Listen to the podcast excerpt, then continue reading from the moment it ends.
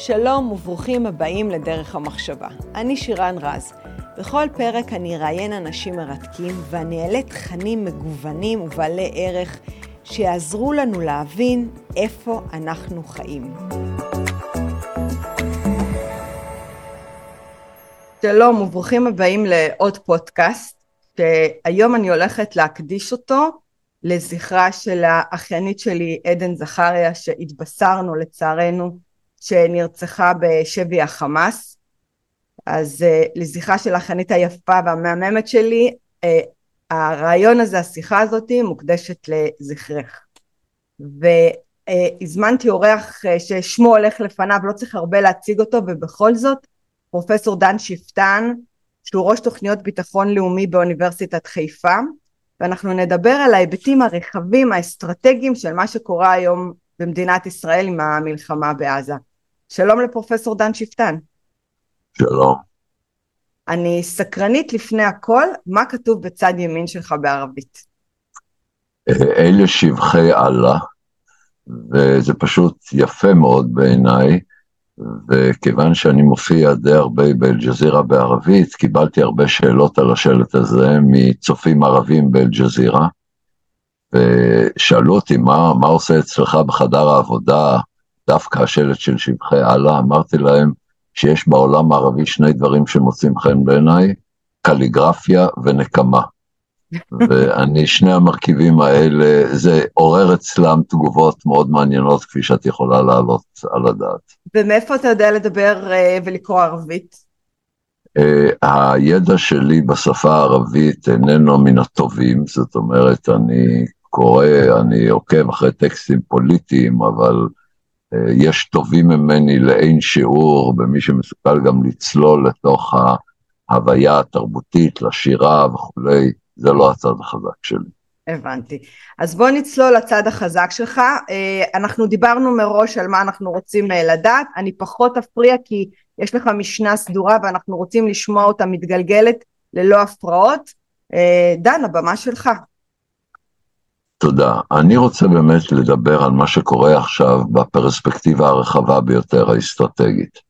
ולדבר לא על השאלות האופרטיביות של מה כרגע עושים בעזה ואיך יסתיים העניין בצפון, אולי נגיע יותר מאוחר גם לשלב הזה, אלא לדבר על המשמעות של המלחמה הזאת ומה הם הדברים שצריכים להתמקד בהם כדי להבין איזה מדיניות ראוי לאמץ. אבל קודם כל, ישנם שלושה תחומים שבהם למדנו במלחמה הזאת משהו שלדעתי מאוד חשוב שהציבור הישראלי למד, שאותם אנשים שעוסקים בדבר וצריכים לקבל החלטות למדו, והדברים אינם חדשים בכיוונם, אבל בעוצמתם.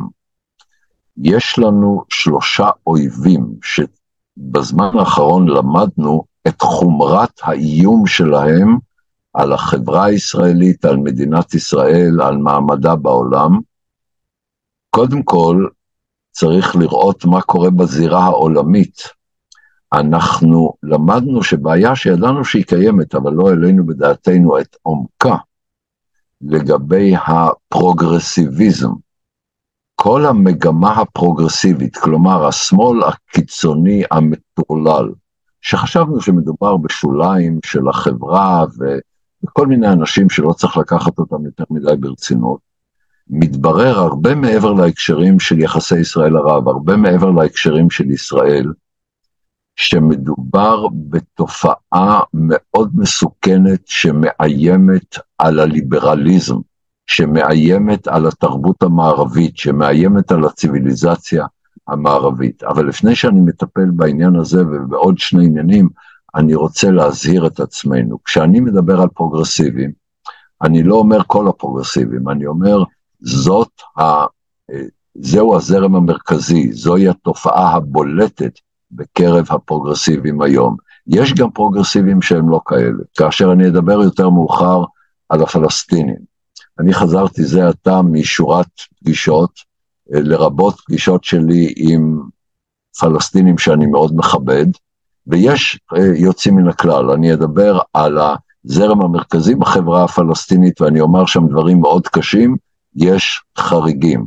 אני אדבר בשלב יותר מאוחר על החברה החרדית. בעיניי חרדי שעובד ומשרת בצה"ל זה לא הדבר שמאיים על עתידו של העם היהודי, מצד שני, אני אנסה לומר שאורח החיים של הגרעין הקשה של החרדים מאיים על עתידו של העם היהודי. אני רוצה להדגיש, מדובר באימוץ של תרבות פוליטית. דברים כאלה יכולים להשתנות, אלא שהם אינם משתנים דווקא לטובה בעת האחרונה, ואני מדבר על הזרם המרכזי בכל אותם תחומים. נחזור עכשיו לעניין הפרוגרסיביזם. גם אם יש פרוגרסיבים שהם לא אנטישמים ולא אנטי-ישראלים, ואני יודע שיש כאלה, התופעה של הפרוגרסיביזם לקחה את, את כל הדברים הטובים של הליברליזם, והביאה אותם לקיצוניות כזאת שהיא מאיימת על הליברליזם. ואגב, זו תופעה מוכרת בתחומים רבים אחרים. למשל, מה מאיים יותר מכל על הלאומיות הבריאה, שבלעדיה אין דמוקרטיה. אין דמוקרטיה בלי לאומיות, כי אתה זקוק לקבוצת סולידריות כדי לקיים אה, דמוקרטיה, וקבוצת הסולידריות הרחבה ביותר שיש לה משמעות, היא קבוצת הסולידריות הלאומית. מי מאיים על הלאומיות? השוביניסטים והפשיסטים והנאצים. כלומר, אלה שלקחו את הרעיון הלאומי והביאו אותו לקצה המטורלל, המסוכן והמאיים שלו, מאיימים על הגורמים הליברליים.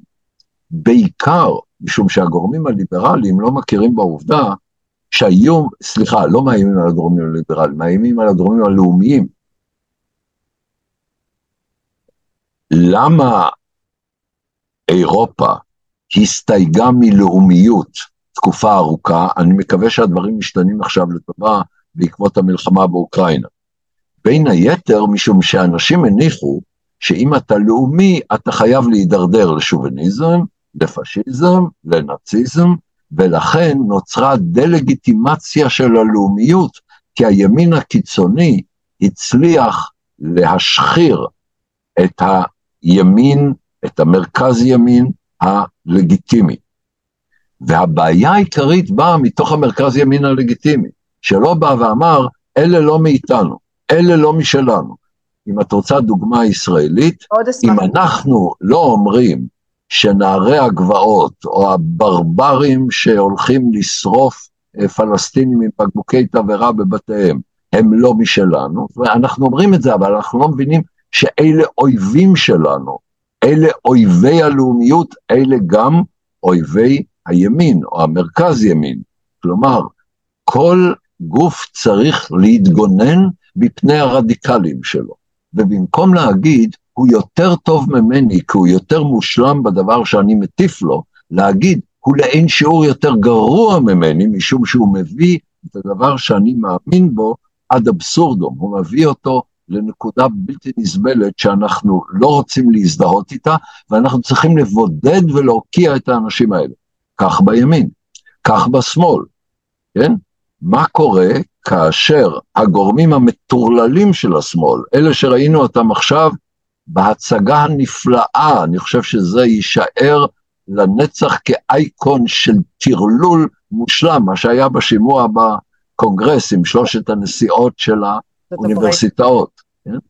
הטרלול הזה, שמופיע בקרב הפרוגרסיביים בכל מקום, שהשתלט במידה רבה מאוד על אופני הדיבור שניסה להכתיב את האיום מספר אחד על חירות האדם, זה political correctness, מהסוג שראינו בצורתו הקיצונית. פה ושם אפשר להגיד, לא צריך להשתמש דווקא בביטויים הכי מעליבים, בסדר, אבל הם לקחו את זה לקיצוניות ולמקום שלא במקרה הפך להיות לא רק אויב הליברליזם, כי הוא נותן לו שם רע, אלא יותר גרוע, אויב כן. הציוויליזציה המערבית. בדוגמה לארצות הברית, אה, אוניברסיטאות, זה משהו שקיים גם בישראל, אה, דוגמאות כאלה קיצוניות. אולי כי זה... כן, אבל בישראל הם עדיין בשוליים. אוקיי. בארצות הברית הם השתלטו על חלקים גדולים של השיח הציבורי, השתלטו על חלק גדול של התקשורת, הם קיימים ב- בישראל גם. אבל אפילו בעיתון הארץ כבר יש הסתייגות נרחבת מצורת ההתבטאות הזאת. היא עדיין מופיעה גם שם, אבל שוב, בשוליים.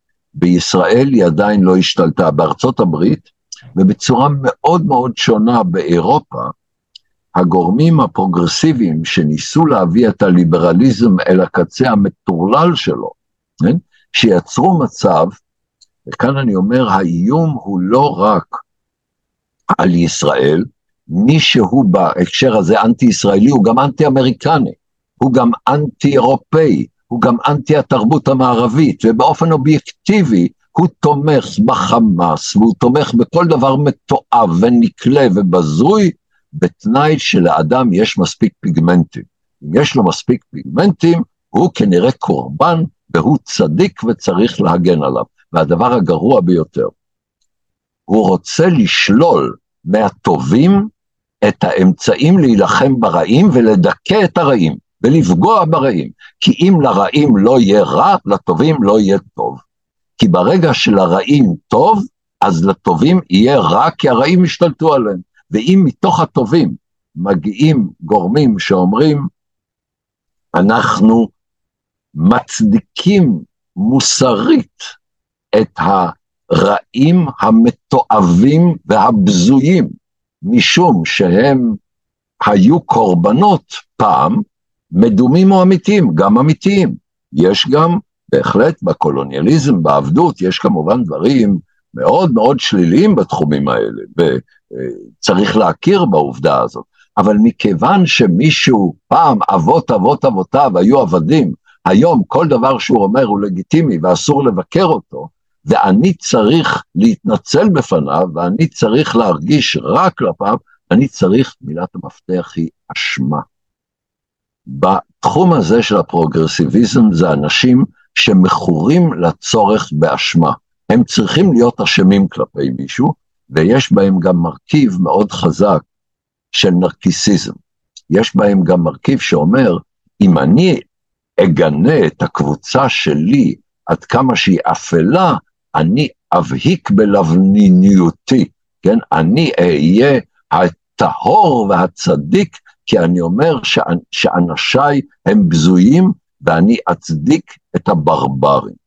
הברברים מאיימים עלינו מספיק גם בלי שיהיו להם משת"פים מתוך המערכת של הליברליזם.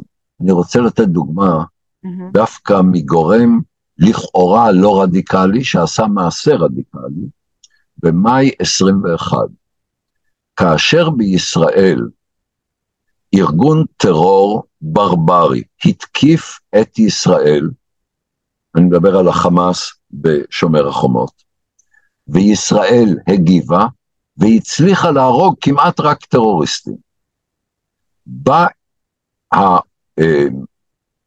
הניו יורק טיימס, ובעמוד השער שלו נתן תמונה של 68, אם אינני טועה, מה שהוא קרא בשם ילדים, חלק מחבלי חמאס, חלק בכלל לא קשור, אבל גם לא משנה, נניח שיש שם גם ילדים. כן? זה קורה במלחמות, אנחנו הרגנו בטעות גם את אנשינו שלנו באש דו צדדית, זה קורה בכל מלחמה, בכל תולדות המין האנושי, אי אפשר להימנע מזה. אבל אנחנו רק היינו הכי טובים בכל תולדות האנושות, בכל תולדות האנושות. אין מי שמתקרב לניסיונותיה של ישראל ולמשאבים שישראל מקדישה כדי לצמצם אה, הרוגים שאינם, אה, שהם לא מעורבים לא. בלחימה.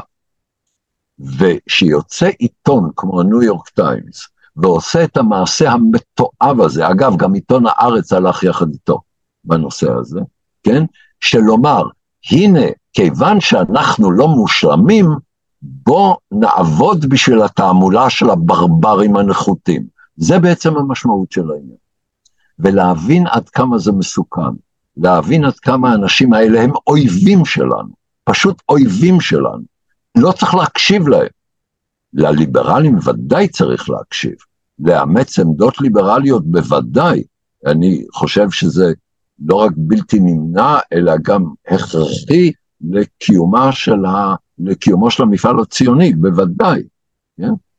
אבל לא להקשיב למטורללים, להתעלם מהם, לדעת שהם אויבים, שאנחנו יכולים ללמוד מהם מוסרית בערך מה שאנחנו יכולים ללמוד מהחמאס, כן? או מדאעש.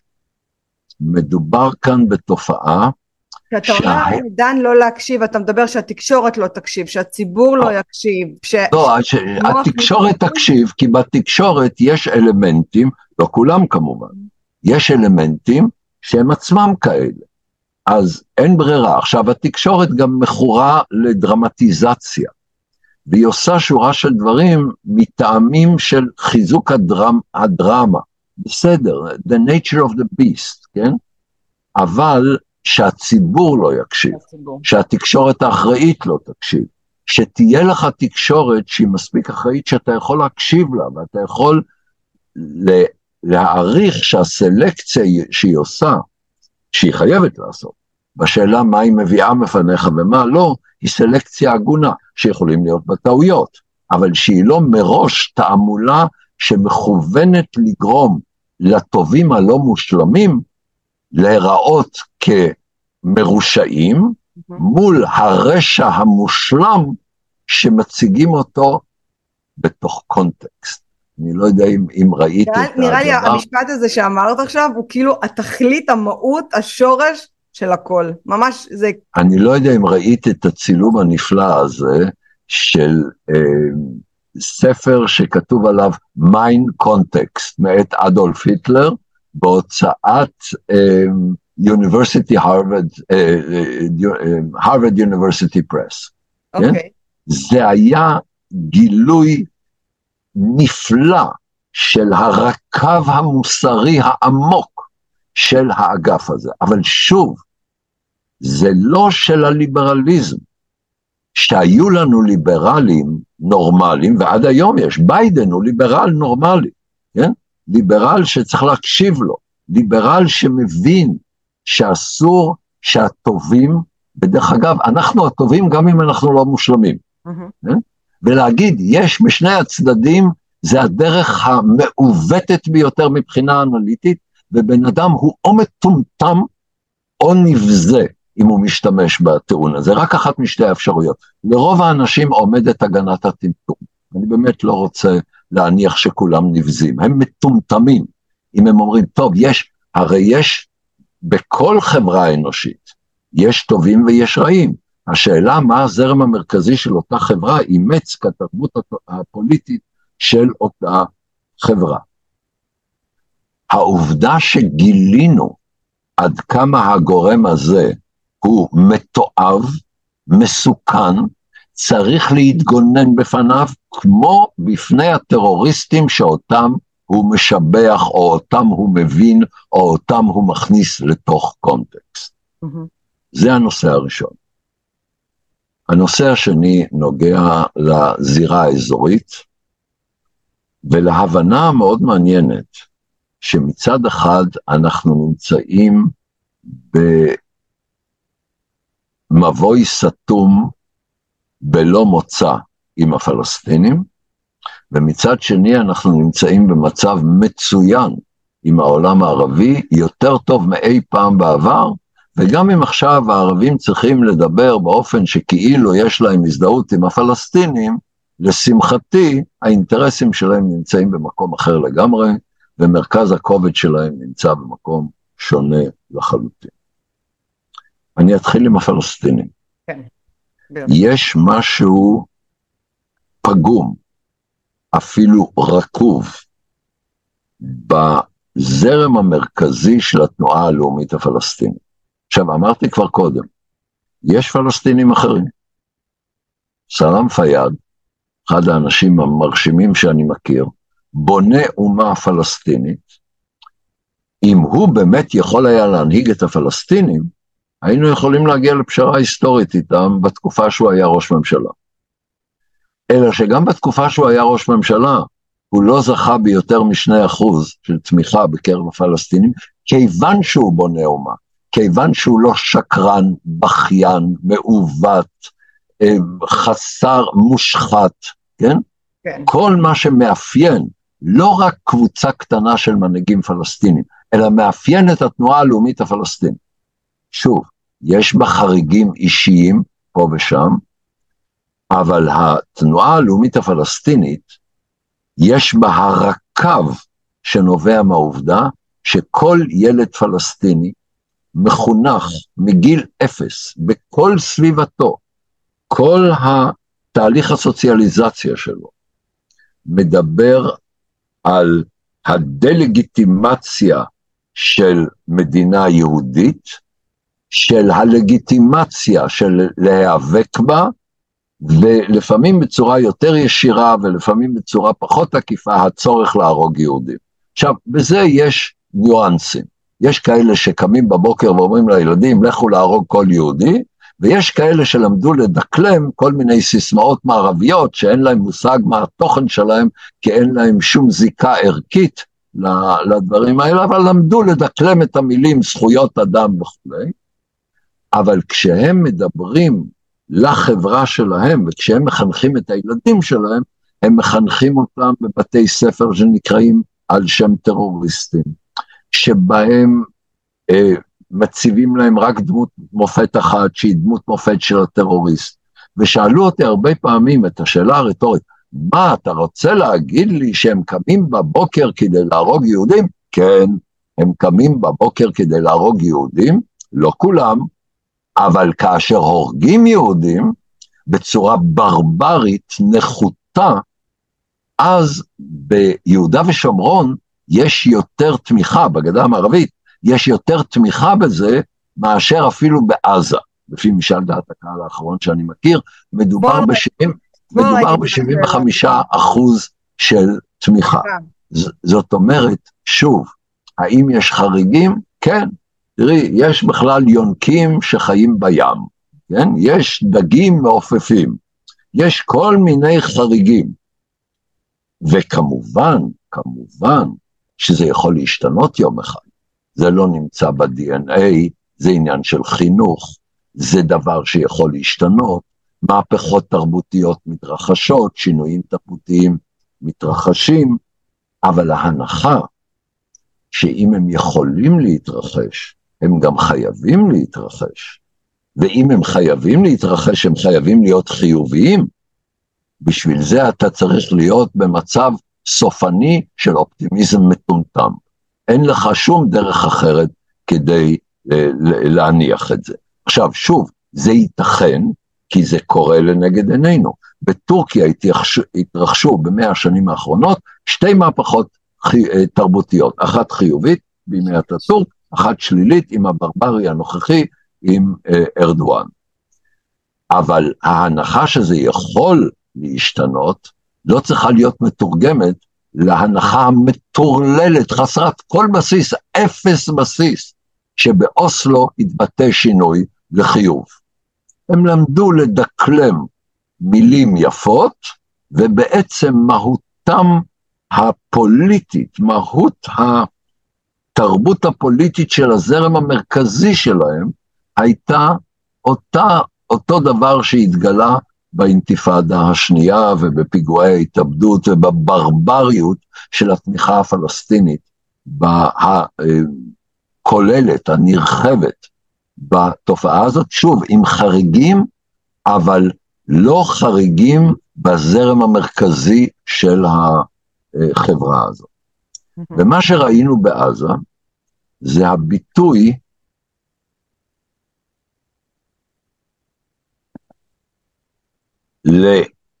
לדבר שעליו חינכו דורות של פלסטינים, מה שראינו בבארי זה ביטוי, כאשר לוקחים עם שלם ומאה שנים מחנכים אותו על קורבניות ועל רצחנות, ככה נראית התוצאה, וכאשר שואלים אותם מה דעתם על הנושא הזה, אז במערב הם רוצים קונטקסט, כלומר הם לא יגידו שהמעשה הוא חיובי, כן?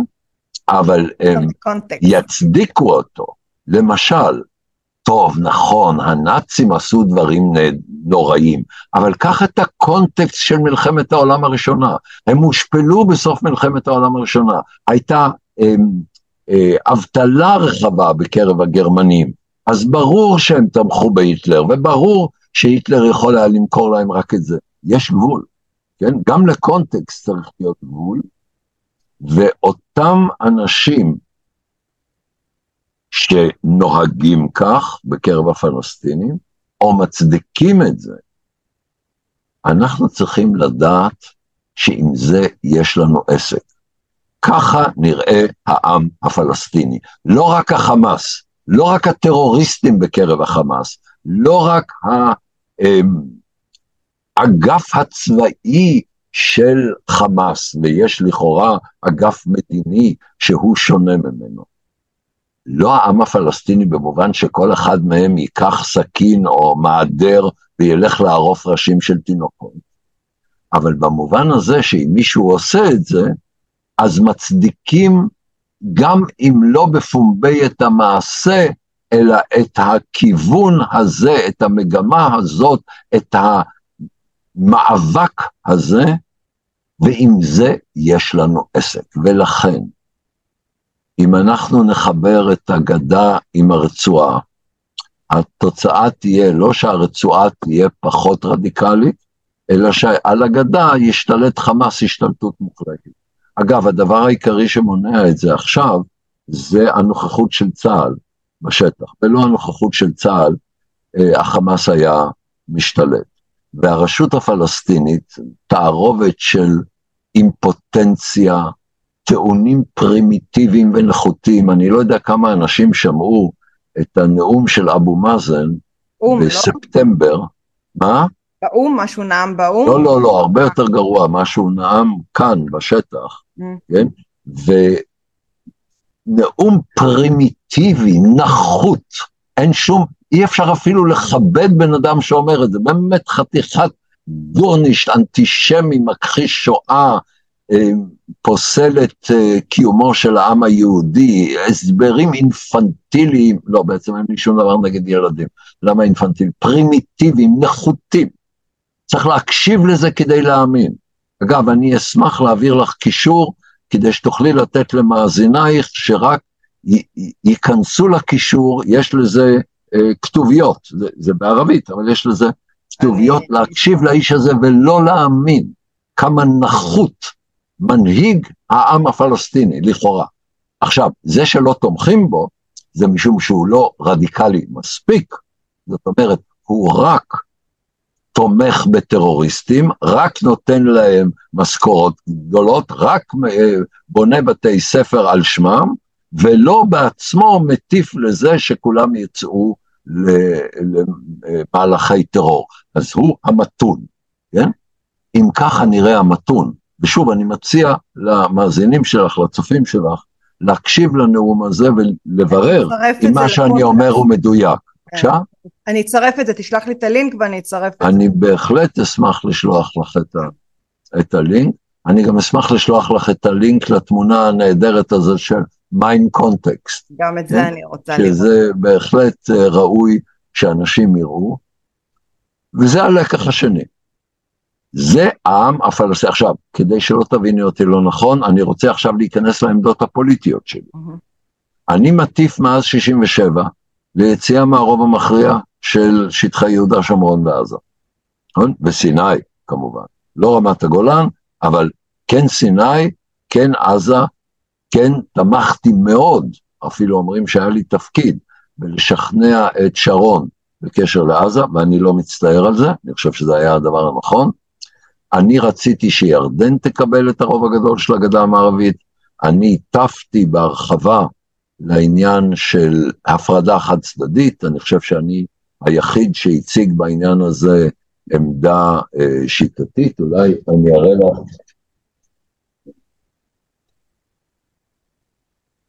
ספר שכתבתי בעניין הזה לפני 25 שנים, כן? ההפרדה. כן, אני, אני מטיף לדברים האלה. כלומר, הטיעון שאני עומד להשמיע עכשיו, הוא לא טיעון שמטרתו אה, להישאר ביהודה ושומרון לנצח, להפך, אני רוצה לצאת משם. אבל אני מבין שלא היה לי אף פעם פרטנר, אין לי פרטנר, ואין עכשיו תהליך שיוביל לפרטנר. ואני אומר את זה בצער, הייתי מאוד שמח לומר לך מסקנה אחרת. סליחה, אני צריך מדי פעם לשתות, כי אני... מי שאת שמה לב אני צרוד. אתחיל שאלה בעניין של מה שאמרת, אם אתה חושב שאתה ברוב של האנשים שמאמינים שצריך לצאת מיהודה ושומרון, אבל אחרי שהם ראו שבמשך מאה שנה ההיסטוריה חוזרת על עצמה שוב ושוב ואנחנו לא מצליחים לגלגל את זה לאיזשהו פתרון, אז אתה חושב שאתה, יש עוד כמוך שמת... לא יודעת אם זה מתפכחים, אבל ריאליים ורואים את המציאות כמוך, או שעדיין אתה באיזושהי עמדה שהיא אה, פחות אה, אה, מהמיעוט? אתה רואה, השחלתי שאלה. תראי, קודם כל את השתמשת בשני מושגים שאני משתדל לא להשתמש בהם בהקשר הזה. Okay. אוקיי. קודם כל שאלת אותי מה אני מאמין. אין לנו דיון תיאולוגי, צריך להיות לנו דיון אנליטי, מה אני מעריך. מעריך. דבר שני, את השתמשת במילה גסה, ואני, כמו שראית, ניקיון הלשון, עומד בראש סדר העדיפויות שלי, את אמרת את המילה פתרון. אני כן. מבקש, כן. את המילה פתרון לייחד לתשבצים. כן, אני יודעת ש... לכל היתר אין פתרון, ואם בקרב מאזינינו וצופינו ישנם אנשים נשואים, אז הם יודעים שיש בעיות שאין להם פתרון. אז אני מציע לכולנו... לא ב... להשתמש במילה הגסה הזאת. לא להשתמש במילה... עתיד. במילה הגסה. תראי, הציבור הישראלי והיהודי מתפכח שוב ושוב, ואחר כך הוא שוכח. כן, יש לנו תהליך שנקרא מתפכח שוכח. התפכחנו ב-29 אחרי חברון, ושכחנו. התפכחנו ב-47. התפכחנו ב-67, כשראינו את העולם הערבי מתאחד אה, כדי לחסל אותנו. התפכחנו לאחרונה באינתיפאדה השנייה, ורבים ממוקירי זכרי אה, התפכחו באינתיפאדה השנייה. ועכשיו יש מתפכחים, ובעוד עשרים שנה יגדל דור חדש של טמבלים שיגיד, אולי בכל זאת. עכשיו, אם המציאות משתנה, הבה נתפכח. בתחומים מסוימים המציאות השתנתה מאוד לטובה. אנחנו ביחסים מצוינים, יותר טובים מאי פעם, עם הרוב הגדול של העולם הערבי. זה שהם לא אומרים את זה בגלוי, אני אפילו תומך בזה שלא יגידו את זה בגלוי. אם אני רוצה שהמלך עבדאללה יישאר בשלטון בירדן, אז העם המאוד בעייתי שלו, אם להשתמש במילה מעודנת, בגלל שיש בו אחוז גדול של פלסטינים ואחים מוסלמים, דעת הקהל בירדן היא מאוד מאוד רדיקלית, אז צריך לזרוק להם עצמות, כן, להגיד להם כל מיני, הוא אומר, כל, כל יום הוא אומר משהו איום ונורא על ישראל, ואני אומר, טוב, שיישאר מלך בירדן, ימשיך, תמשיך ההבנה הטובה שיש לנו בתחום הביטחוני, לא, יהיה, לא תהיה לנו בעיה ב, על טרור על הגבול בינינו לבין ירדן, והוא יגיד עלינו דברים נוראים. אבל כשאתה מסתכל על דבר הרבה יותר עמוק, שהוא מאוד מאוד חיובי, ושם צריך לשנות את העמדה. זה לא רק שהעולם הערבי מבין שאנחנו כל כך חזקים שאי אפשר להשמיד אותנו. זה, זה לא חדש לגמרי, יש דבר הרבה יותר עמוק. הם מבינים שקיומם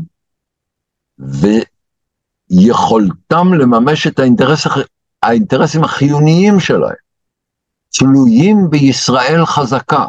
לא סתם ישראל, ישראל חזקה. אני בטוח שמתקיימות באופן כמובן לא פורמלי ולגמרי אה, ככה ספרותי, אני משתמש בביטוי הזה, תפילות לשלום צה"ל והצלחתו בחלק גדול מאוד של העולם הערבי. כי אותם ברברים של האחים המוסלמים שיושבים בעזה, יושבים גם במצרים, ובירדן, ובמרוקו, ובסעודיה, ובמדינות המפרץ, ואותם ברברים, אחים מוסלמים, יש לנו גם אחד כזה בטורקיה, כן? ומה שרע להם, טוב לנו. כן? ולכן, מצב שבו הברברים יכולים להציג הצלחה בעולם הערבי, וטוב להם, ואם יש בינינו טמבלים שרוצים לשקם את רצועת עזה כדי שהיא תהפוך לסינגפור, מה יצא שם? יצא, אין סכנה, זה לא יקרה, אבל הרעיון הזה, נבנה להם אי ונבנה להם נמל ונעזור, הרי מי שלא למד כלום ממה שקרה במאה השנים האחרונות, לא במאה הימים האחרונים, במאה השנים האחרונות, צריך להגיד שיהיה טוב בעזה. כי בעזה, אם הם יוכלו להגיד, אנחנו גם שוחטים יהודים וגם טוב לנו, אז למה שלא כל העולם הערבי ילך בכיוון הזה? למה שלא יבואו במצרים האחים המוסלמים ויגידו, מה אנחנו צריכים את סיסי שמקיים יחסים טובים עם ישראל, אם אפשר להשמיד את היהודים, ואז יהיה טוב למצרים, תראו מה שקורה בעזה. וזה מה שיקרה בירדן. אבל דן, פה בעצם זה מתלבש על אחת הטענות היותר חזקות, שבעצם מי ששולט אה, ביהודה ושומרון ובעזה, הם, סליחה שאני אומרת את זה ככה, אבל זה הערבים הלא נכונים. אבל אם יהיו הערבים הנכונים שהם לא אחים המוסלמים, אז, אז כן יגיע אותה מציאות כמו שאתה כתבת בספרך. כן, ואם, ואם, יהיו שם, ואם יהיו שם נורבגים, זה יהיה עוד יותר טוב. אז מה שאני מציע זה לייבא נורבגים לעזה, או להעביר, או, או להעביר את העזתים תאריך של נורבגיזציה. אם אתה מספיק מטומטם כדי להעלות את האפשרות הזאת על דעתך, אז אתה באמת uh, צריך להיות נשיא של אוניברסיטה אמריקאית. כן, יש לך קריירה מובטחת בחיים שלך. הסיכוי הוא אפס. עכשיו, האם יכול להיות שיתחיל בקרב הפלסטינים תהליך איטי ושיטתי שישנה את התרבות הפוליטית שלהם? כן, הוא רק לא התחיל, הוא רק הולך בכיוון ההפוך. בוא, בוא נגדיר את הדברים כך. חזירים יכולים לעופף. כל מה שצריך זה דיאטה וכנפיים. ברגע שהם יגיעו ל-200 גרם ומוטת כנפיים של שניים וחצי מטר, חזירים יעופפו. אני מציע לא לארגן מסלולי טיסה המוניים לחזירים לקראת האפשרות שאולי זה יקרה. יען כי הם לא בדיאטה ולא מגדלים כנפיים. אם אני אראה פתאום ניצני נוצות על גבות חזירים, אני אגיד, רגע, אולי קורה משהו? אז נניח שבקרב בעלי חיים זה לוקח אבולוציה של מיליוני שנים, בקרב בני אדם ראינו, תוך עשרות שנים יכולים אה, להתחולל אה, שינויים תרבותיים, בהחלט אפשרי. אני לא רוצה להגיד, אני אתן לך דוגמה, אני כרגע, ממש אתמול, חזרתי מאיחוד האמירויות. אחרי הביקור החמישי שלי בזמן האחרון שם, ובהתפעלות עמוקה, אני רוצה לומר לך, ששם מחנכים את הציבור לסובלנות, ברצינות ובשיטתיות ובצורה בעיניי מאוד מאוד מרשימה. והאם אני בטוח שהדבר הזה יצליח לאורך זמן? לא, אבל כל האינדיקציות הן שכן. ולכן צריך לבוא ולומר, לא רק שיש אפשרות כזאת, זאת אפילו אפשרות סבירה. אני מאוד מאוד שמח שהדבר הזה קיים. אתה הולך בקניון, והיו ישראלים רבים שעשו את זה, אני לא היחיד שהסתובב בקניונים בדובאי, ואתה רואה באותו קניון אנשים מכל העולם, החל מנשים מסורתיות, תיבת דואר, יש להם רק חריץ פה, כל היתר מכוסה, וגמור בנשים שכמעט שום דבר לא מכסה את, את מה שיש להם. כן? מקומיות? מה? מקומיות? אני לא יודע, אני, אני לא עשיתי בדיקה יסודית של התופעה הזאת, הייתה לי נטייה, אבל החלטתי לא לממש אותה, לא, כן? לא אבל זה לא משנה. כל דבר נמצא שם ומכבדים את זה ומקיימים, לא בקהיר. כן? קל וחומר לא בעזה. נכון. כן? אני מאוד שמח על מגמות בערב הסעודית. כן? בוא נגיד ככה, אני לא בטוח שאם אני הייתי קובע את סדר אה, זכויות הנשים בערב הסעודית, הייתי מתחיל דווקא עם נהיגה. אבל אוקיי, כן? לא משנה איפה. כן? הנכונות לפתוח את הדברים, כן? הנכונות ל... אני קיבלתי מכונית עם נהג בדובאי, באבו דאבי, והנהג הייתה נהגת, אוקיי? בלבוש מסורתי, והכל בסדר. כן? בעיניי זה דבר מרשים. כשאני אה, הולך מאוחר בלילה על הקורניש אה, כן. באבו דאבי, והולכת שם אישה לבד לטייל עם, עם הכלב שלה מאוחר בלילה, כן? ויושבות נשים בבית קפה לבד, לא עם הבעל או עם האח או עם מישהו ששומר עליהם, זה דברים שינויים. עצם זה שהיא תהילה עם כלב, לא, כן. זה אירוע. כן, כן. כי הייתה, כן. יש לי לקוחה מוסלמית פה מישראל, כן, נכון. באבנים על זה שהסתובבה ביש... בכפר שלה עם נכון, כלב. נכון, ויש הבדל בין, לא רק בין מה שקורה בעזה ומה שקורה שם, מה שקורה באום אל-פחם. בדיוק, אה? בגלל זה אמרתי. מה שקורה, אני לא פוסל שינויים תרבותיים, להפך, ואני שמח עליהם כשהם חיוביים. כן. והמבחן לעיתים קרובות הוא מעמד האישה, וזה מרשים לראות, דברים באמת מרשים לראות, מאוד מאוד משמח, mm-hmm. כן? אז אנחנו נאבקים, ובצדק, על נשים לוחמות, כן? ונהדר מה שקורה עכשיו אה, בישראל. אבל אנחנו כבר נמצאים במקום המאוד מאוד טוב שצריך עדיין לשפר אותו. העולם הערבי בחלקו הגדול הלך אחורה מאז שנות ה-80. כן? וכשאני רואה דבר שבאמת אה, נפתח, יופי. האם אני רואה בקרב הפלסטינים בהקשר של הסכסוך עם ישראל? תראי, אני אתן לך את הדוגמה המובהקת. כן. סייבר אקת, כן? הנושא ונותן המיתולוגי של הפלסטינים שהיה בכל המשאים ומתנים. ואחרי שאהוד אולמרט עשה ב-2008, מאוד בצדק לפי דעתי, את הניסיון ההירואי להגיע להסדר עם הפלסטינים, אומר סאיב עריקאת, האיש שמייצג את הפלסטינים יותר מכל אחד אחר במובן של ההיכרות של המשא ומתן וכל המרכיבים שלו, וכמובן התירוץ בפני קהל מערבי. הוא אומר את הדבר הבא: ראשית, הציגו לנו הסדר שבו הציעו לנו 92 אחוז, אחר כך 94, אחר כך 96. עכשיו אולמרט מציע לנו 100 אחוז. למה שנתפשר אחרי שסבלנו כל כך הרבה? זה העם הפלסטיני, כן?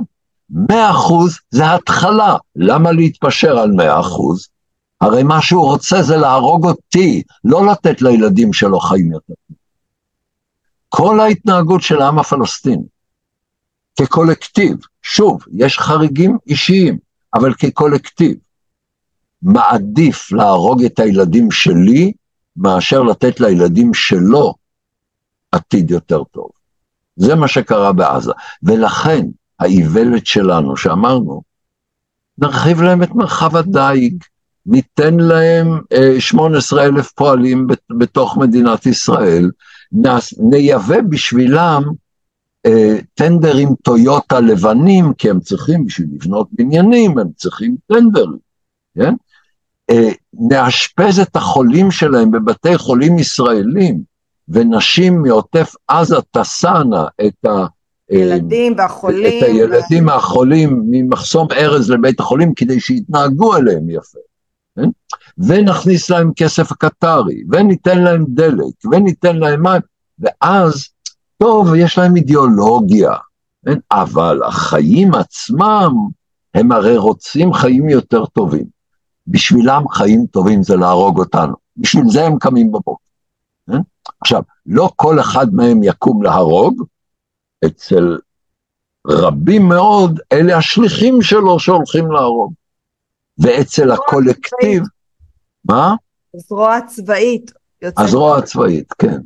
בקיצור, זה הלקח השני. הלקח הראשון זה הפרוגרסיבים, הלקח השני נוגע לעם הפלסטיני, Mm-hmm. ואני רוצה עכשיו, אני מביא את זה לקראת הסוף, כי אולי אני אאבד פה חלק גדול מהצופים, אני אה, רואה גם בעיה בחלק השלישי, וזה אויב פנימי. אויב עתידו של העם היהודי זה אורח החיים של הגרעין הקשה של החרדים. וואו. אם שיעור האוכלוסייה הפרזיטית, הפרימיטיבית, יגדל במדינת ישראל, ואם אנחנו רואים שיעור ילודה גבוה פי שניים ויותר מהאוכלוסייה היצרנית, אז זאת המגמה של גידול השיעור שלהם, והם פרימיטיביים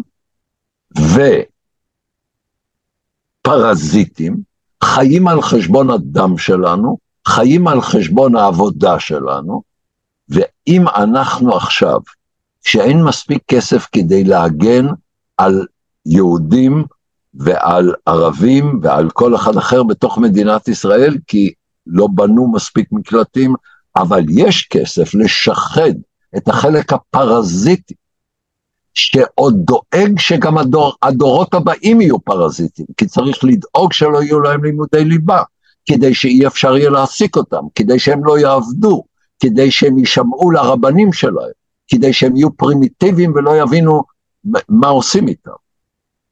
זה לפי דעתי איום על עתידו של העם היהודי. אני, אני רוצה רגע. לחדד את הנקודה הזו בשתי שאלות. אחד, אם אתה עושה הפרדה בין הפוליטיקאים שלהם? לא. ש... לא, כולם. לא, לא. אם, אם, אם הורה מתעלל בילדיו על ידי כך שהוא שולח אותם ללמוד בלי לימודי ליבה, הבעיה שלי זה גם איתו. אוקיי. ומי שלא משרת בצה"ל הוא פרזיט, ומי שלא עובד הוא פרזיט. עכשיו, אם אתה רוצה לקחת כמה עילויים בתורה, כן? כמו שלוקחים פסנתר, פסנתרן מוכשר, או אני יודע, למרות שאני חושב שספורט זה גם כן עניין פרימיטיבי, הנה איבדתי את שאר הצופים שלי, כן? אז לוקחים ספורטאים, בעיניי מישהו שיודע לבעוט באיזה כדור, אבל בסדר, אוקיי. אני מקבל שיש אנשים שחושבים שספורט זה דבר אה, חיובי, בסדר, אוקיי. וטוב לנשמה. למי שזה טוב בנשמה, אני מניח בעיקר לאלה שיושבים על הכורסה ורואים איך למישהו אחר טוב על הנשמה, בסדר, אוקיי. אבל אפילו שם יש לך כמה ספורטאים מאוד מוצלחים שיכולים לקפוץ יותר גבוה יחסית לגובה של היצור מאשר קינה, נדמה לי שהקינים יודעות לקפוץ יותר גבוה יחסית, ל... אבל בסדר, נניח שגם זה תרומה תרבותית, אוקיי. אז לקחת גאונים בתורה ושהחברה תסבסד אותם והם ילמדו תורה, בסדר גמור, כן? אבל יש לנו פה שוב אותו דבר. אנשים עם תודעה יהודית מפותחת, שעליה אני מברך מאוד, כן? אני חושב שההיכרות שלי של ארון הספרים היהודי יותר טובה מאשר של הרוב המכריע של הרבנים, אוקיי? ואני עושה את זה בהנאה גדולה כחילוני. לא רק שאני לא מקיים תרי"ג מצוות, אני גם בעשרת הדיברות אני סלקטיבי, כן? אבל כשזה מגיע לשאלה של זהות יהודית, בעיניי יש לדבר הזה חשיבות עצומה וגדולה. אבל ברגע שאתה מהדרין, מהמהדרין, מהמהדרין, עד כדי כך שאתה פרזיט, ובשבילך הרמב"ם הוא לא מורה דרך, כן? הרי אין ב... זה שהם טוענים שזה יהודי, להתלבש במשהו שחור בגלל שהרשו לפולנים, לאצולה נמוכה פולנית ללבוש משהו וזה, ולשים גבייה של חיה על הראש, ולהוציא על הדברים האלה אלפי שקלים שלי, כן? ואפילו כשחרדים עובדים, שזה חלק קטן, אפילו כשהם עובדים, הם עובדים במערכת החינוך שלהם, שמחנכת לפרימיטיביות בלי, בלי לימודי ליבה. כן? כך שאפילו כשאומרים ש-50% מהחרדים עובדים, חלק גדול מאוד מאלה שעובדים, עובדים במערכת החינוך החרדית בלחנך אנשים להיות פרזיטים, ולא לעבוד, ולהיות בלתי מסוגלים להיכנס לשוק העבודה, או רק לעשות את זה בשלבים הכי נמוכים של שוק העבודה. זה בעיניי, כמו שאנחנו צריכים להבין שהפרוגרסיבים הרדיקליים הם אויבים, שהפלסטינים הרדיקליים הם אויבים ושהחרדים הרדיקליים הם אויבים. וכאשר עכשיו במלחמה מסיתים מיליארדים, וחלק רק מזה זה בא דרך התקציב, דרך כל מקום, גונבים אותנו מכל מקום אפשרי, בכל מערכת אפשרית. אם לא נפסיק עם זה, אנחנו נגדיל את שיעור, כבר הגדלנו, את שיעור הפרזיטים הבלתי יצרניים בחברה הישראלית, וישראל תיראה כמו תימן? בדיוק כמו צפון תימן. ואז לא יהיה קיום לעם היהודי, כי אין קיום לעם היהודי בלי אה, מדינת ישראל. ואם יהיו חרדים, זה בעיניי לא התמדת הקיום היהודי, אין שום קשר ביניהם לבין העם היהודי. זאת אומרת, אדם שהוא בן העם היהודי, חלק פרודוקטיבי של העם היהודי, ורוצה גם להיות דתי, בבקשה. רוצה אורח חיים חרדי, בבקשה. בתנאי שהוא עובד ומשרת בצבא, הוא לא פרזיט, כן? זה ההבדל. קודם כל אני, אני, אני מבינה שאתה מדבר על החרדים שלא מתגייסים ולא על התושבים שנמצאים. זה הרוב המכריע, שלא יבלבלו לי את המוח. לא, כל, כל הדברים האלה של הדברים החיוביים, זה בשולי השוליים של שולי שולי השוליים. לא, ברור לי, אני, אני פשוט רוצה לחדד משהו אחר. ברור לי, אני גם, אני גם מסכימה ולא נראה לי שמישהו שהוא לא חרדי לא מסכים איתך, אבל השאלה שלי אחרת, כי זה דברים שאמרת גם בתחילת השיחה, אמ, אמ, אני, אם, אם אתה שם את המתנח... אה, אה, אה, יצאת נגד הנערי גבעות ונגד המתנחלים. העניין לא, הוא... לא, לא, לא, לא, לא, לא, סליחה. סליחה, נגד החרדים, סליחה, סליחה, אני מתקן את עצמי. מתיישבים ביהודה ושומרון, כן. גם כשהם יושבים במקום שאני חושב שלא צריך... כן. הם אנשים שאני מכבד אותם לא מדבר על כל פרט, אבל כן, בכלל, כן. ו- וחלקם ציונים מצוינים, וגם אלה שאני לא הייתי רוצה שישבו במקום שבו הם יושבים, מדינת ישראל היא זאת שאפשרה את זה ופתחה את זה, ובהם הם אחיי, בכל מובן שהוא. חשוב לי לחדד, כי עושים הפרדה בינם, כאילו הדם שלהם פחות נחשב. לא, ו... לא. להפך, אז היה לי חשוב לדבר על המתיישבים. לא, אני רוצה זהות יהודית חזקה. כן? אני מברך על אנשים שלומדים אה, את המרכיבים השונים של הזהות היהודית, על אנשים שמרגישים יהודים, שמתנהגים כיהודים, זה בסדר גמור. וגם כן? רובם לוחמים אה, בצה"ל, אה, אחוז... כן, לא, אני, אני, אני לא מדבר על דתיים. אוקיי. אני מדבר, יש לי בעיות אחרות עם חרדלים, שזה דבר חמור מאוד, הסמוטריג'ים, כן. כן? איתם יש לי בעיה חמורה בהקשרים אחרים. שמה? אבל אני מדבר על הפרזיטים, mm-hmm. אני מדבר על אנשים שלא עובדים, ואלה שכן עובדים, חלקם הגדול עובדים בלגרום לזה, להבטיח שהדור הבא לא יעבוד, כן. כן? ולא משרתים בצבא. Okay. אוקיי. ומי שלא משרת בצבא והמדינה מתגמלת אותו בצורה פראית, בצורה שערורייתית, כן? הייתי ברצון משת...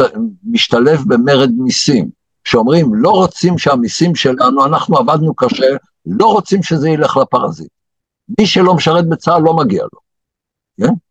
עכשיו, את הצרכים הבסיסיים, כן, אנחנו חיים במדינה, אבל אני רוצה לכפות עליהם לצאת לעבודה בכוח, והדרך לכפות עליהם זה לא להביא שוטרים, אלא להפסיק לשחד אותם. אם הם לא יקבלו עשרות מיליארדים שהם גונבים ממני, הם יצטרכו לעבוד. וברגע שהם יצטרכו לעבוד, הם לא יוכלו להתבדל. הרי למה הרבנים שלהם לא רוצים שהם יוכלו לעבוד? הם רוצים שהם יתבדלו, הם לא רוצים שהם יפגשו אנשים עם אורח חיים אחר. הם ניסו אפילו לתת להם שפה אחרת, הם ניסו לדבר ביידיש, לשמחתי זה נכשל, כן? אבל צריך לכפות עליהם על ידי הפסקת התמיכה, לא, לא במשטרה. אתה לא רוצה לעבוד, אם אני לא אממן אותך, אתה תהיה חייב לעבוד. אין לך שום דרך אחרת. בעצם דן אתה אומר שהאופציה היחידה לגרום לחרדים להשתלב בחברה הישראלית זה על ידי הפסקת המימון כי, כי אני יכולה להגיד שמהצד, כאזרחית במדינת ישראל, שבאמת כולנו, אה, אה, איך אומרים, אה, משפחה של לוחמים, והבן שלי כרגע גם בלחימה. מקד... לא כולנו, לא, לא כולנו, לא החרדים. שנייה, לא, אבל שנייה, זו לא הייתה השאלה. השאלה שלי היא כזאת, אני מהצד כאזרחית רואה שמתחילה איזושהי מגמתיות של אה, עכשיו אחרי השביעי לאוקטובר שהם הזדעזעו. שולי שוליים של שולי שולי שולי השוליים. תבדקי את המספרים. לא, המספרים שולי שולי שולי שולי שולי לא השוליים. זה לא מגמה, זה לא משהו לא, שרק שלא חושבים. לא, זה, אולי זה מגמה, אולי זה מגמה, אבל המגמה תציל, מתוך שישה וחצי ילדים, תציל לנו ילד, ילד וחצי. כן? הרוב הגדול מגדיל את שיעור האוכלוסייה הבלתי יצרנית בתוך מדינת ישראל. אני מברך על היוצאים בשאלה, אני רוצה לתמוך בהם, אני מוכן להקצות לזה תקציבים. אדם שחי בחברה פרזיטית ומחליט לצאת מהפרזיטיות ולשרת בצבא ולעבוד, אנחנו צריכים לתמוך בו, אני מאוד בעד זה, כן? כן, בסדר. תראי, אני, אני גם סיפרתי את זה בתוכנית אחרת, אבל אני אחזור על הסיפור שוב. אה, אני מצאתי, אה, יותר נכון מצאו בשבילי בזמן האחרון, את המצבה של אבי סבי, שאורח החיים שלו היה חרדי. אבל, את יודעת מה כתוב על מצבתו בעברית? מה? בעברית, וזה בגרמניה, כתוב בעברית, כל חייו חי מיגיע כפיו. אנחנו הכי מאמינים בזה. כל חייו חי מיגיע כפיו. עכשיו, בשביל זה, אני לא צריך את קרל מרקס, כן. מספיק לי הרמב"ם, כן? ואלף דלת גורדון גם שדגל. אה, כן, אבל שם יגידו לך, אבל הוא לא דתי, בסדר, כן? אבל קיום פרזיטי הוא לא יהודי, כן? פרזיטיות אינה יהודיות. כן. ושוב, אם אתה שם פגר של חיה על הראש, ומשהו שחור עליך, זה לא עושה אותך יהודי, ואתה מפסיק לעבוד, ויש לך אמונות איש טכני, איש טכני. אני רוצה אנשים במגוון של אורחות חיים, לרבות חרדים, בסדר גמור, מבחינה דתית, אין לי בעיה עם זה. בתנאי שהבסיס לסולידריות אנושית, זאת אומרת שהוא משתתף ב, בעבודה יצרנית ובהגנת העם היהודי, זה דבר אלמנטרי. הם חיים, אותו חלק של גרעין קשה, חי על חשבון דמנו ועל חשבון זיעת אפינו. נראה לי שהרוב יסכימו איתך בנקודה הזאת. אני מקווה, אם כי אני לגמרי לא בטוח, אבל זה שאנשים, לא חרדים, זה, זה שאנשים מסכימים איתי, לא, לא צריך, תראי, אה, כאן על שולחן העבודה שלי, את לא יכולה לראות את זה, יש ציטוט מ-A.A. מילן, זה המחבר של פועדוב, שאני בכלל חסיד אה, נלהב שלו, תראי, חלק שאני כן יכול להראות פה למצלמה, כי זה קרוב אליי, זה כן, החלק הזה. לא מצליחה לקרוא כי זה לא אה, כתוב שם? אה, רגע, לא. אמ, many people will walk into your life, only special ones leave footprints. נכון. כן? אבל הדבר השני הוא יותר יפה, והוא אומר, a third rate mind is only happy when it is thinking with the majority. A second rate mind is only happy when it is thinking with the minority. A first rate mind is only happy when it is thinking. נכון. כן? נכון. ואני משתדל לחשוב על הדברים שאני אומר, ואם אנשים לא יסכימו איתי, בסדר. כן. אז uh, ייקח להם זמן, ויסכימו, או שהם לא מצוידים היטב כדי להסכים, זה בסדר, מבחינתי. אמ, מעניין, אז בעצם כשאנחנו ככה אוספים את הכל לנקודת סיכום, אתה יכול ממש בקצרה להגיד אה, מה יהיה ביום שאחרי, כי פתרון אין, ואין דבר כזה פתרון, אבל מה, איזה מציאות כן תהיה ביום שאחרי בעזה? תראי. אני קודם כל מקווה שעזה לא תשוקם מהר, משום ובלי תנאים. שוב, אם העזתים יהפכו לנורבגים, אז גם ההזיה של שמעון פרס, שעזה תהיה סינגפור, תתממש. אני אמרתי לשמעון בזמנו, כשהוא בא עם השטות הזאת, כמו כל השטויות האחרות שהוא פלט, אמרתי לו, השמיעה שלך לא מה שהייתה פעם, מישהו אמר סינגפור, אתה שמעת סינגפור, כן? אה, הרעיון המטורלל, ההזוי, המטומטם, כמו כל הרעיונות של המזרח התיכון החדש. אה, קודם כל, החורבן בעזה עוזר לנו מול חיזבאללה. כי המסר שנאמר בגלוי, וטוב שנאמר, אם אתם תעשו מלחמה, ביירות תראה כמו עזה. אה, לא יהיה פתרון. בעזה אנחנו הנכדים והנינים והשילשים והריבעים שלי יצטרכו להילחם. אלא אם כן, הפלסטינים יהפכו לנורבגים, והחזירים ייכנסו לדיאטה, כן? שוב, אני לא אומר שזה לא יכול לקרות אף פעם. אני אומר, יש לנו אפס סימנים, כל הסימנים, כל האינדיקציות הם בכיוון ההפוך. ואנחנו ש... נצטרך להיכנס לשם מדי פעם, כמו שאנחנו נכנסים לשכם, ולטול כרם, ולג'נין, ואף אחד לא יעשה את זה בשבילנו, לא הפלסטינים האימפוטנטים, והמושחתים, והפרימיטיביים, לפי, אה, אני אומר, בתחום הפוליטי, אני מדבר על מנהיגיהם, כן? פלסטינים בודדים יכולים להיות אנשים מאוד מרשימים ומאוד מתוחכמים. ובתחומים מסוימים, בכלל יש שם תחכום, בתחום האלימות יש תחכום רב מאוד.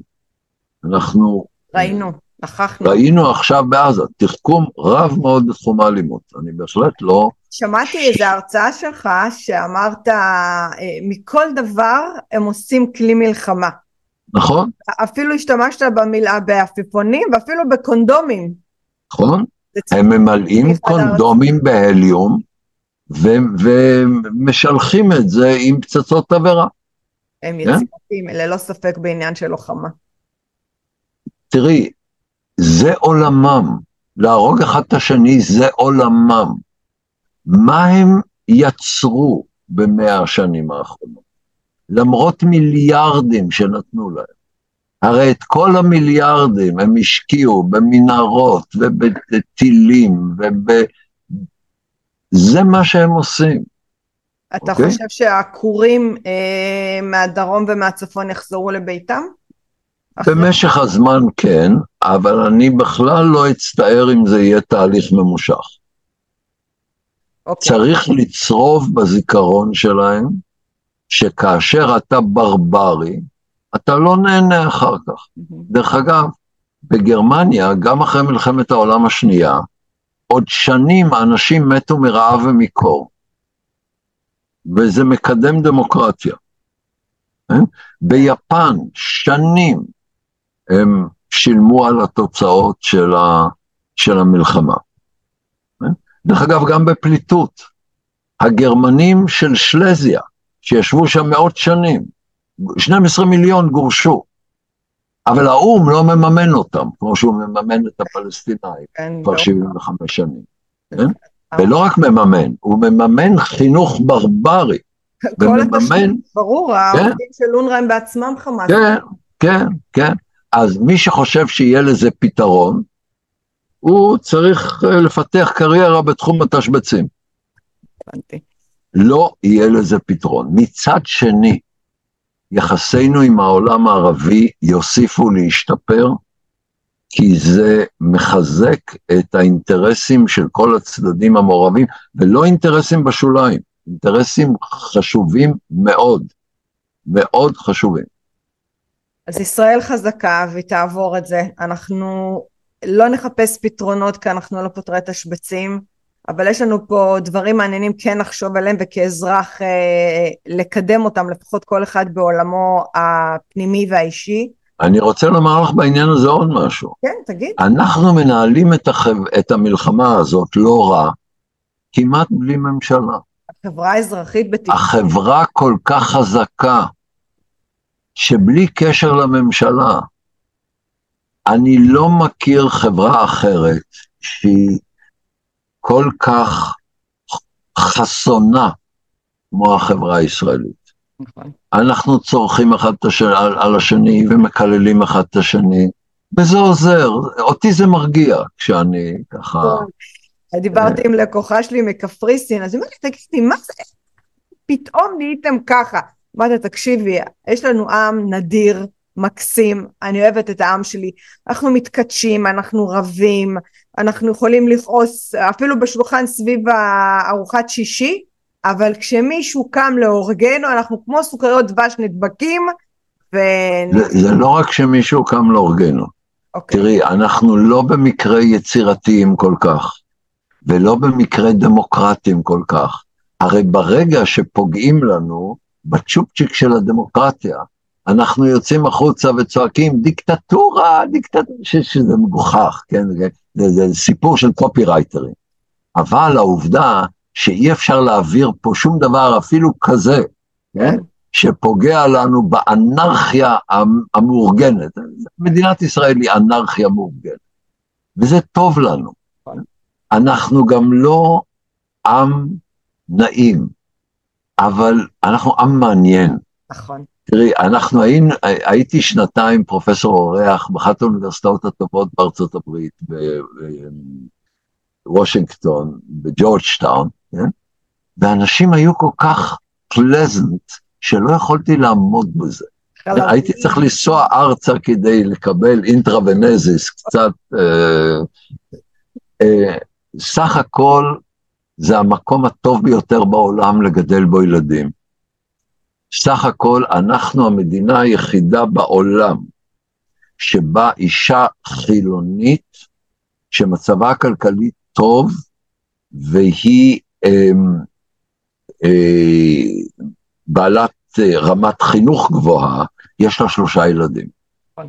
שזה כן? פלא, דרך אגב, אין לזה שום הסבר. אין בעולם שום מקום כזה, אוקיי? למה? עד כמה שזה נשמע מוזר, אנחנו אוהבים את הילדים שלנו, כן?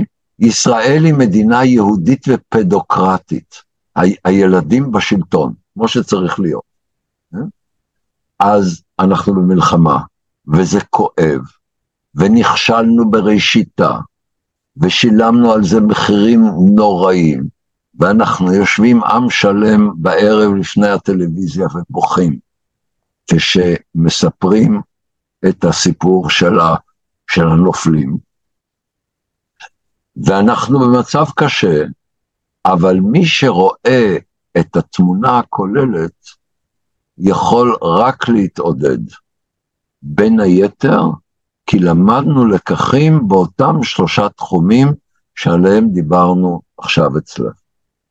דוקטור דן שפטן, תודה רבה. יכולתי לדבר איתך עד שבוע הבא, אבל אנחנו מיצינו להיום את הנקודה המאוד חשובה הזו, ואמן ונשמע רק בשורות טובות. תודה. תודה להתראות. זה היה פרק נוסף של דרך המחשבה. כל הפרקים זמינים באפליקציות הפודקאסטים, בערוץ היוטיוב ובפייסבוק. אם עדיין לא הצטרפתם, זה הזמן. להרצאות בנושא חשיבה יצירתית, חדשנות, יזמות, אסטרטגיה רגשית ומדיטציה, מוזמנים לפנות אליי ישירות לאופיס שטרודל שירן רז דוט קום. אני שירן רז ואהיה איתכם גם בפרק הבא.